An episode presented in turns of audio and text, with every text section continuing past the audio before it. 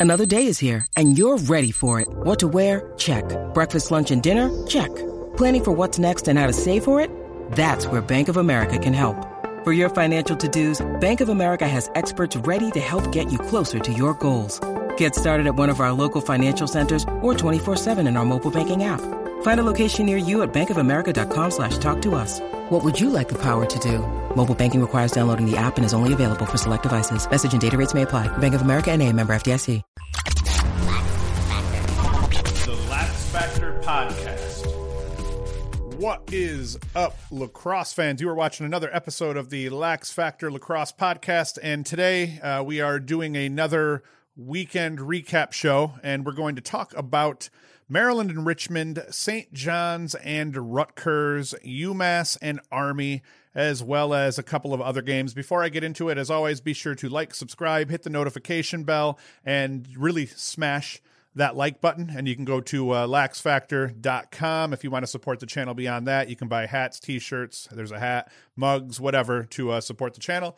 So let us get into this. We are talking about Maryland and Richmond first. And I had pictured Maryland maybe taking it to Richmond by four, five, six goals, could even be by a larger margin than that. I thought Maryland might fill it up. And it was the exact opposite of that. Mitch Savoca, he helps Richmond jump out to a two goal lead. Things seesawed from there, seeing Richmond take a 4 2 lead before Maryland tied things up at fours with six seconds left uh, in the first quarter off a Bubba Fairman goal down the left alley. Over the next two or, uh, quarters, Richmond they'd slowly but surely extend their lead uh, to 12 to 7. And at one, I think I left my house and the score was 12 to 7 and I had no idea how it was going to end, except that I thought Richmond probably had the game under control. Uh, there was 12 7 with 35 seconds to go in the fourth. Tate Gallagher scored that goal. So at that point, I'm thinking, eh, probably okay. Maryland or Richmond probably has this. I was surprised. I ha- I'm getting texts from Maryland haters, uh, all of them saying that they hope to God that Maryland blows this game and they lose. And I'm a little torn when it comes to uh, teams getting upset. I like seeing Duke get upset early, but I don't want to see Duke get upset later in the season unless it's by Syracuse and you know things like that. I have teams that I, I cover them so much because they're the popular teams for the most part to cover that I kind of, you know, become some kind of closet fan. And Maryland, oddly enough, has become one of those teams for me. Uh, so, you know, they, it's it's 12-7, 35 seconds to go. Tate Gallagher scores, and in the in, uh, that's left in the third.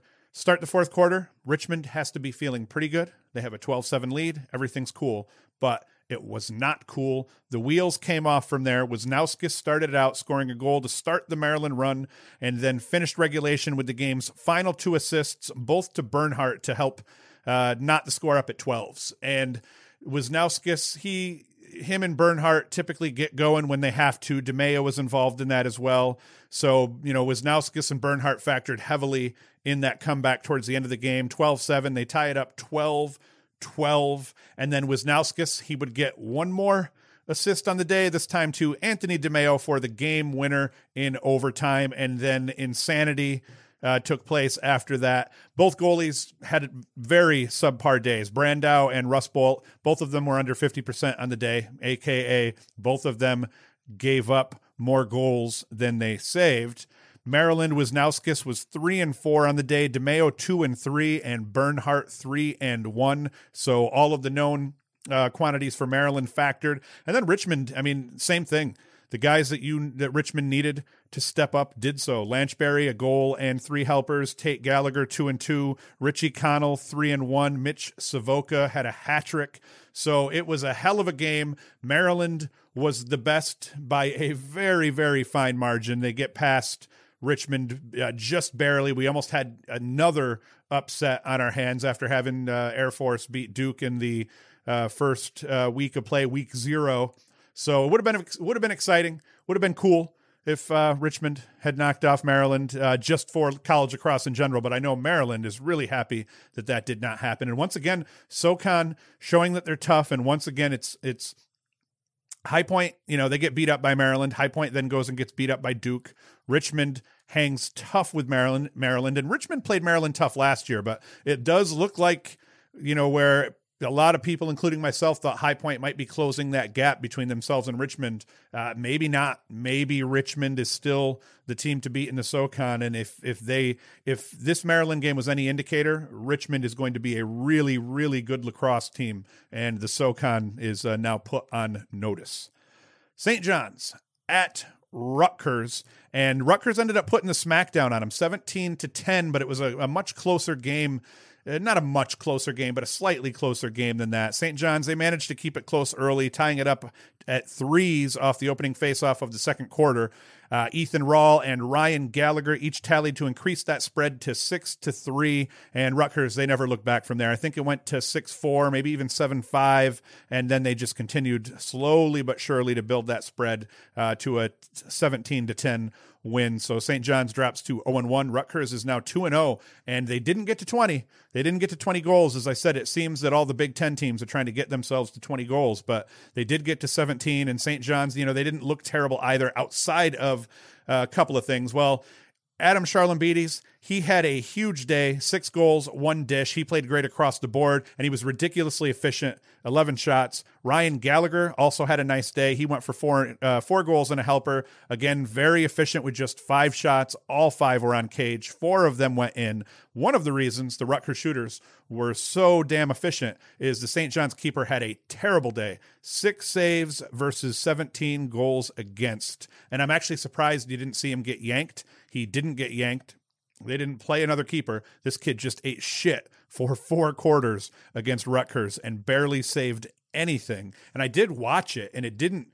In while I watched it, it didn't seem like he only had that many saves, and it didn't seem like like uh, the the the St. John's defense put him in just terrible situation after terrible situation. But hey, you know the the numbers don't lie. Defensively, uh, Stephen Russo uh, for Rutgers, he put up, or yeah, uh, Stephen Russo, the goalie for Rutgers, he put up 14 saves versus just 10 goals against. And Garrett Bullet, defender for Rutgers, he had three caused turnovers and six ground balls. So no wonder Rutgers uh, beat St. John's, a uh, New Jersey foe of theirs, but uh, ended up being decent game, decent outing for both teams, and uh, Rutgers is looking good. So they're just trying to make sure that they stay in the middle to upper side of the uh, Big Ten, make the tournament, and have a chance at making the NCAA tournament. One game that I got totally wrong UMass and Army. UMass at Army. Last year, this was a very close game. And I honestly expected for I actually picked UMass to to win this game by a goal. I think I set the spread at UMass minus one and a half for uh, this one. And, and I, the way I looked at it was that UMass brought back a lot of talent offensively. Army brought back a lot of talent offensively. Both teams lost All American goaltenders. Both teams uh, had lost key pieces here and there. But, you know, the, the, the idea being I felt Army lost a little bit more on defense than UMass did. Turns out, man, I was wrong or something is different with UMass because Army roached them 17 to 4. They jumped out to a 9-0 lead by the half and never looked back. Obviously, Brendan Nichtern 4 goals and 3 assists. That kid is nasty. Sean O'Brien, 3 goals and a helper. Wyatt uh, Schuler, the goalie for Army, you know, the kid that's stepping in for Barretto, the former, well, the All-American, uh, their, their starter. I believe he was a four-year starter at Army. Uh, 13 saves versus just 4 goals against, so that keeper looked tough. Um, and uh, Marcus Hudgens, three caused turnovers and three ground, balls on uh, the defensive side of the ball for Army. So Army put the smack down on a very good UMass team. And as uh, as I'm talking about this now, they just beat New Jersey IT. I think it was 19 to one or something like that. So now Army's two and zero oh after getting a win here Monday night. Uh, this is Monday night that I'm talking about this, and they already played. So they beat up on New Jersey IT and only gave up a goal. So they only give up four goals to UMass put up 17. They scored 19 on uh, New Jersey IT and uh, only give up one. So Army is looking really tough at this point. Another game I wanted to talk about quick. Uh, simply because I was interested to see what they would do offensively. Georgetown played Lafayette. Now, granted, Lafayette not looking too hot uh, at this stage, 0 and 2, and they've gotten trounced uh, both in both games. But uh, Georgetown 17 to 3 uh, jake carraway known quantity he goes 4 and 1 robert clark 1 and 5 and dylan watson 6 and 1 they're the guys that put up the bulk of the points and then it was just a bunch of guys putting up goals uh, through the roster Uh, Owen McElroy, the goalkeeper, looks like he got. It's hard to say who actually got the start even in here. Noah Klein played. He had two saves, one goal against, and Owen McElroy. Uh, for some reason, I think he was the starter. He had three saves, two goals against. But either way, Georgetown beat up on Lafayette, and uh, we're gonna, it'll be interesting to see once they get they they play a pretty weak schedule usually, and I always crush them for that. But offensively, it, will it, be interesting to see how they do in terms of replacing uh, the guys that they lost. And then another game I wanted to talk about was the Air Force and Denver game.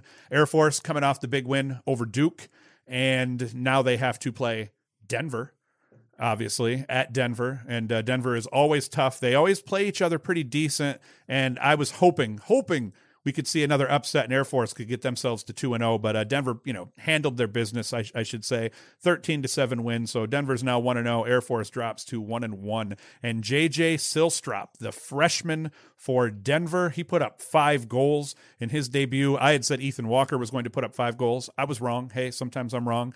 Uh, Ethan Walker was 2 and 1. Jack Hanna, Jungle Jack Hanna one and three, and then a couple of guys filled it out. Uh, Cole French, keeper, he put up 10 saves for Denver, seven goals against. And the uh, Brandon Host, the uh, Air Force goalie, 21 saves on the day. So he stood on his head just to keep the score uh, what it was 13 goals against, but 21 saves. So that kid has had two really, really solid games to start the season out for Air Force. So that is a, a good sign for them. And that is it. As always, be sure to like, subscribe, hit the notification bell, go to laxfactor.com and you can get yourself some swag, hats, t shirts, coffee mugs, whatever else you want to get. Uh, we'll probably put out our player of the week video tomorrow, Wednesday. I'll announce the, uh, or no, tomorrow is Tuesday. I, I, keep forgetting. I'm thinking like it's Tuesday because I'm pretending that today is Tuesday because that's the day you're seeing this. But uh, we'll put out our Player of the Week video on Wednesday, so be sure to come back and see that as well. It'll be both an audio podcast and uh, Player of the Week video. And uh, that is it. Hoost is out.